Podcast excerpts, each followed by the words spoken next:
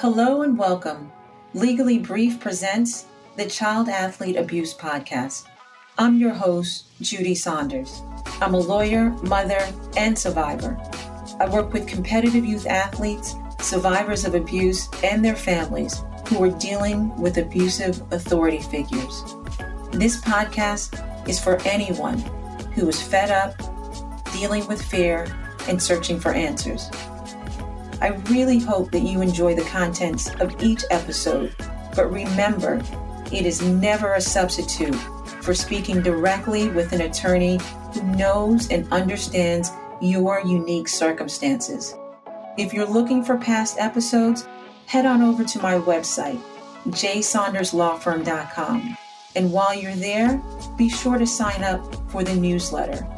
And one more thing don't forget to rate and review the show and leave a comment. I'm so glad you're here. Let's get into the show.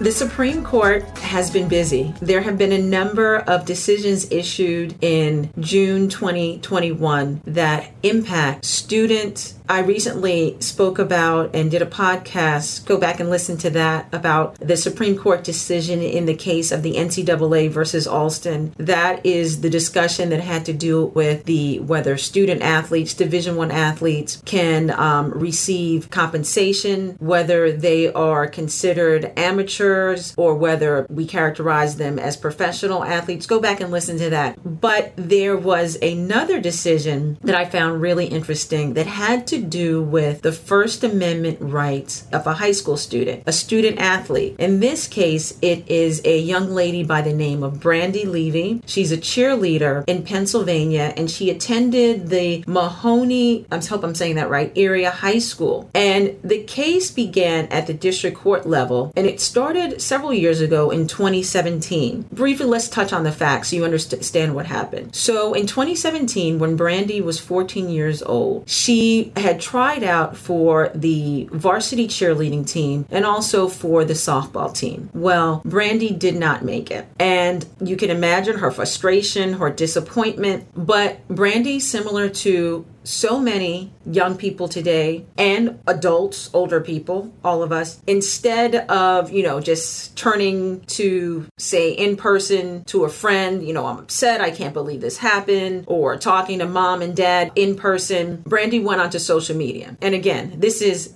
the majority of us. And she went onto a social media platform called Snapchat. The whole idea behind Snapchat is you can have images, text, photos, but within 24 hours, they are to disappear. For so many people, it gives you that false sense of I can go onto this platform, I can rant, I can say what I want, and then completely gone in 24 hours. We know that anything you put online, please assume that it's there forever. That is always the warning that I tell my kids before you hit that publish, that send button, plan on your great grandkids seeing that. That's kind of what I tell them. So, Brandi, upon hearing that she didn't get what she wanted in reference to her cheerleading and the varsity team and the softball team, Brandi engaged in a very different kind of cheer. And this cheer is not one that was said at a game or most games, but it was a cheer that was laden with the F bomb, the F word. And Brandi sent this on like I said, Snapchat, but she sent it to a restricted group of her friends. She sent, she had about 250 friends in this private group, and she sent it. And in particular, the rant said, you know, F school,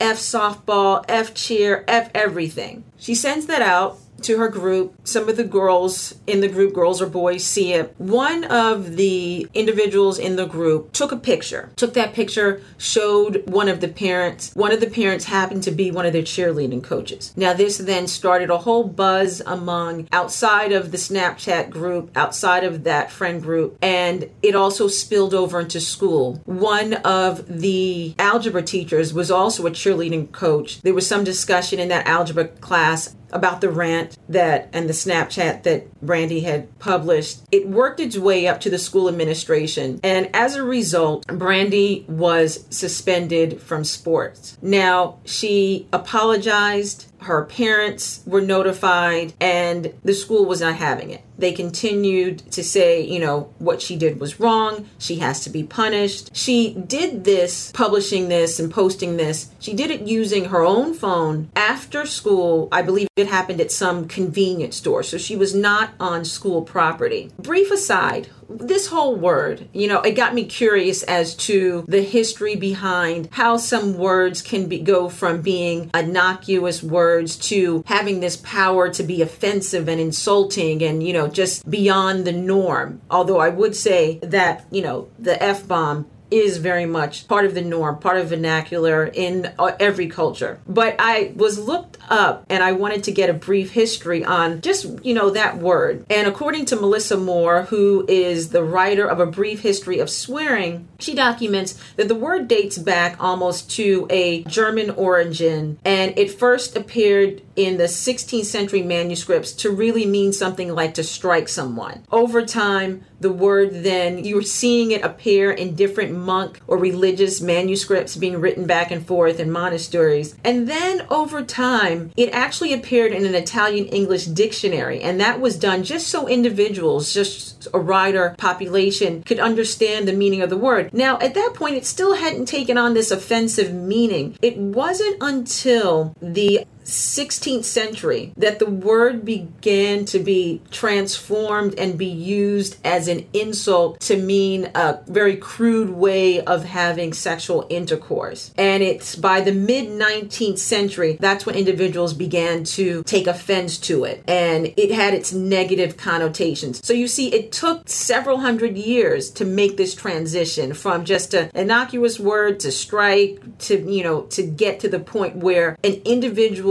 this case now is in the Supreme Court because of these words, because of this statement. So you go from a word meaning nothing to the Supreme Court money, time being spent looking at this word, its usage, how it's used, when it's used. And I can assume, and doing a little research, I saw that different reports had that Brandi and her family, you know, they suffered. Litigation is stressful. I don't care what side you're on. And litigation that it works its way up to the Supreme Court can be very stressful. Not to mention, at the time, you know, she was a minor. I think she's about 17 years old now, so still very young. But her name is appearing in newspapers, you know, talk about having an online presence. So, what was the law? What was the analysis? What was the court looking at? In this case, the court was looking at the First Amendment right for free speech. And there had to be an analysis done using the First Amendment to determine if a violation had occurred, if Brandi's rights were violated, if she had a right to do or engage in the type of conduct that wound up getting her into this type of trouble. What the court always does, what courts do, is that they use the concept of precedent. And that simply means that the court will look back at prior decisions, very similar to what we all do when we're, it could be reprimanding our kids or thinking about, you know, future, what we're going to do. You, you look at the past, you see what has occurred, did that work, how it works, should it be used and applied in this situation. And that's exactly what the court did. The court looked back at a 1969 case of Tinker. And in that case, it basically said that students do, sometimes you like to think that a student you know, 14 year olds, you're a child, you have no rights. You did something that, you know, that in relation to school, and because you're in school, because we're here, we have authority over you. We, meaning, you know, educators, school officials, we have authority to make rules in the school that directly impact students, and we will tell you what, you know, rights you have. The court says as early as 1969, you know, hold up, school officials. Basically, students do not shed their constitutional rights to freedom of speech or expression at the schoolhouse gates. The courts have ruled that minors are entitled to a significant measure of First Amendment protection. So we have established with those statements and with that 1969 case that students do have rights under the First Amendment. But But as with anything, when you're dealing with the law, there are exceptions to the rule. Some exceptions where students don't have that full First Amendment protection is if, for example, you have a student who is using lewd and vulgar speech during school time on school grounds. And you can see now that I am distinguishing and I'm highlighting during a school assembly, during a school event on school grounds. We already see that Brandi, I said before, her own phone, a private social media group off of school grounds after school hours. Another example where the court will restrict a student's First Amendment rights. Here's an example a student on a class trip who promoted illegal drug use. Can't do that. You can't claim that I can talk about this on a class trip and hey, I have a First Amendment right to do that. I, I have that freedom the courts have said no, you don't. Also, certain publications, certain utterances, writings done within a school newspaper may not have the full protection of the First Amendment. So the court is saying, on one hand, yes, students, you do have the ability to have protection under the First Amendment, but that protection is can be curtailed and there are exceptions to that. Ultimately, the court ruled in favor spoiler alert, the court did rule in favor of Brandi in saying that what she said, you know, F the school, F cheer, F softball, that that was protected under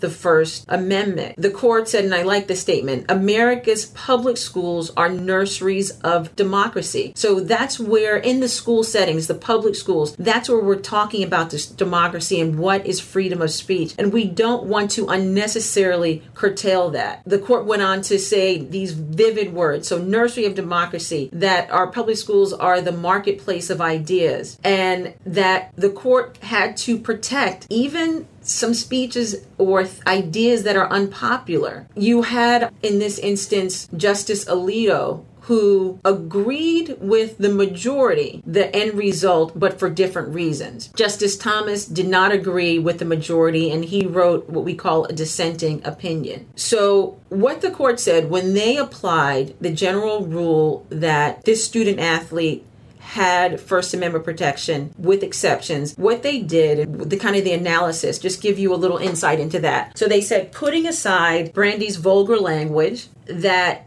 you had to know that she was allowed to criticize the team, to criticize the school. And while the coaches, while the school officials may not have liked the use of the F bomb, that it was mere criticism. They didn't rise to what we call fighting words. The court said that the speech was had to be protected, that it there was a strong need to protect it. They also said that the post that she made on Snapchat, it was outside of the school hours and it was in another location outside of the school. Remember before we gave the examples of the student who is in the assembly using vulgar. So it's a school event during school hours. That's not what happened here. Distinguished from what happened with brandi's case. And it was her own personal cell phone. You know maybe she would have gotten into trouble if it was some type of school issue device. We're in a remote learning world maybe if she was on her chromebook and during school hours in study hall the court might have come to a different decision maybe if brandi had specifically named you know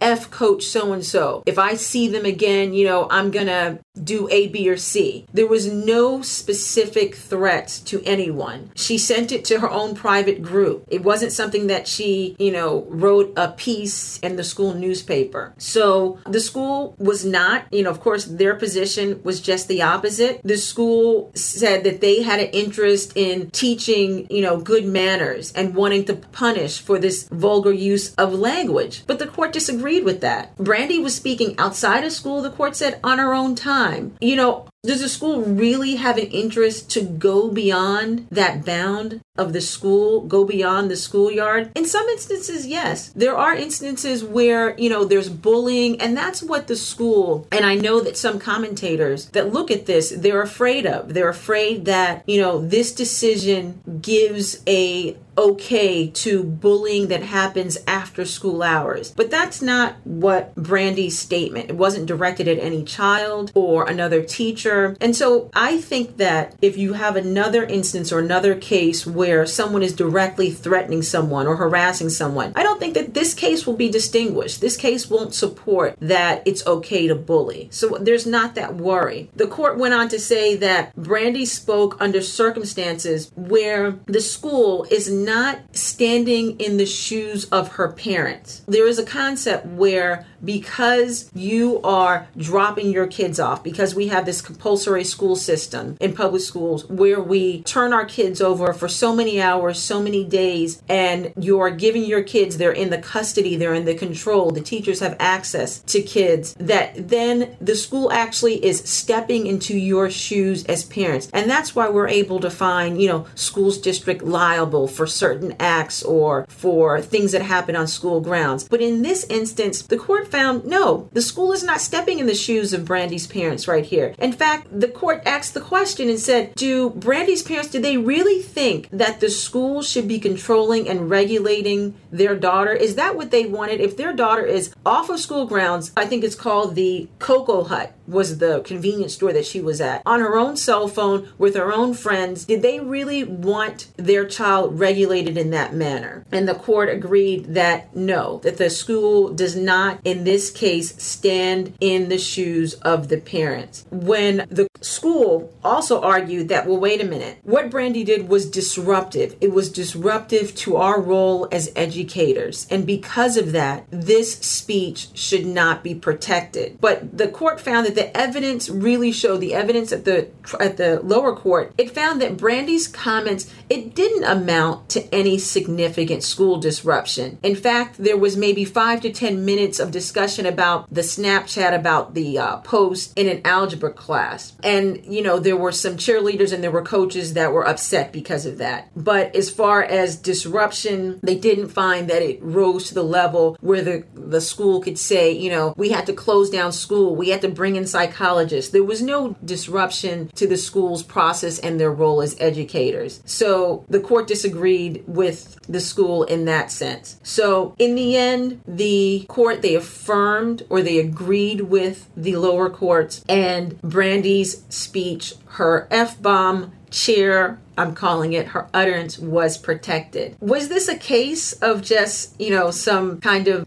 miffed, bitter coaches that didn't like to be criticized. Maybe the girls that made it on the cheerleading team, they felt, you know, ostracized or picked on by Brandi and they wanted to ensure that they couldn't be criticized. Is that really what was going on here? I don't know. You know, egos can be big. Egos can egos can propel litigation on nothing alone than emotion and it can wind its way through the court like it did here all the way up to the Supreme Court. So we see that in a way I think it's a little bit of ego. Could this have been resolved at the school level, you know, with an apology that Brandi tried to give? In my opinion, it could have. But we have this case and we have you know some rulings on the rights of student athletes to make certain statements. So it's important because it had an implication. It was important that the supreme court discuss and talk about the rights the first amendment rights of students. The court said that there's approximately 50 million public school students, and there's the concern that if we allow for Brandi, this is what the school district was saying. If we allow for Brandi's speech to go unpunished, if we rule in favor, that that's going to give, as I was saying before, the okay to bullying behavior court disagreed with that, that that wasn't the situation here. So, student athletes, I think at the end of the day, they are allowed, they're permitted under this holding this decision to voice some frustration, disappointment about not making a team or a certain position on the team, so long as it's very narrow exceptions, so long as that frustration is voiced, you know, to a specific group that you intended to go to. And I'm going to go much, I'm going to be very cautious. Student athlete, you're frustrated, you're upset, talk in person, voice your frustrations in person, not online, not where it's going to live forever or be published. Because even if your case doesn't go to the Supreme Court, and even if you don't, you know, mom and dad don't file a case, you know, that your rights were violated because you were frustrated, the time and the frustration, the embarrassment, you know, the just interruption in your daily life is not worth it. If you're frustrated, talk to a close friend, talk to your parents, don't publish it, don't put it out there. We know that the one thing that saved Brandi or allowed the court to rule in her favor was that it was done on her own personal device, off of school grounds, after school hours. It was to a closed group of friends on her Snapchat. The other saving grace was that it was non threatening and she did not disrupt school. It did not involve bullying either directly or indirectly to any individual. So that's some of the lessons learned. Like I said, I go even further by saying voice it in person, don't publish it, Snapchat, Facebook, keep it off. It lives there forever because there is the emotional toll that it will take on you. So that's kind of what went on in that case. We know students, student athletes, you are afforded protections under the First Amendment, as I said, with exceptions. Brief update on Brandi. She is 18 years old now. She is, she graduated and she's now attending, it's my understanding, Bloomsburg University, where she's majoring in accounting. Now, to give you an idea of the cost, not only we talked a little bit about the emotional toll of litigation, but the ACLU, which is a nonprofit organization, picked up her case and they do these types of First Amendment, um, different amendment litigation on behalf of individuals. But it is estimated that her defense in this case was well over $1 million. So if the family wanted to pursue this and they didn't have a nonprofit picking this up, it could cost you over a million dollars to litigate something like this. So at the end of the day, just say it directly in person to a friend. Don't be threatening. Voice your frustration. You know what? Maybe even if you got to type something, write it in a, in a letter or a diary and put it in your drawer. That's also therapeutic and can get out that frustration. It was a pleasure talking to you about this, you know, Supreme Court case, the second Supreme Court case that's dealt with students and student athletes, decisions that have been rendered in this month. So that's always interesting to see how, you know, the Supreme Court deals with these cases. And coming into July 2021, we're going to focus on independence. It's 4th of July, we celebrate, you know, America's independence. And I love that word, that word being independence that we'll talk about in July and what that looks like in so many different contexts. So be sure to tune in to July where we'll talk about independence and how it impacts student athletes, how it impacts all of us. Always a pleasure spending time with you and look forward to talking to you soon. Take care.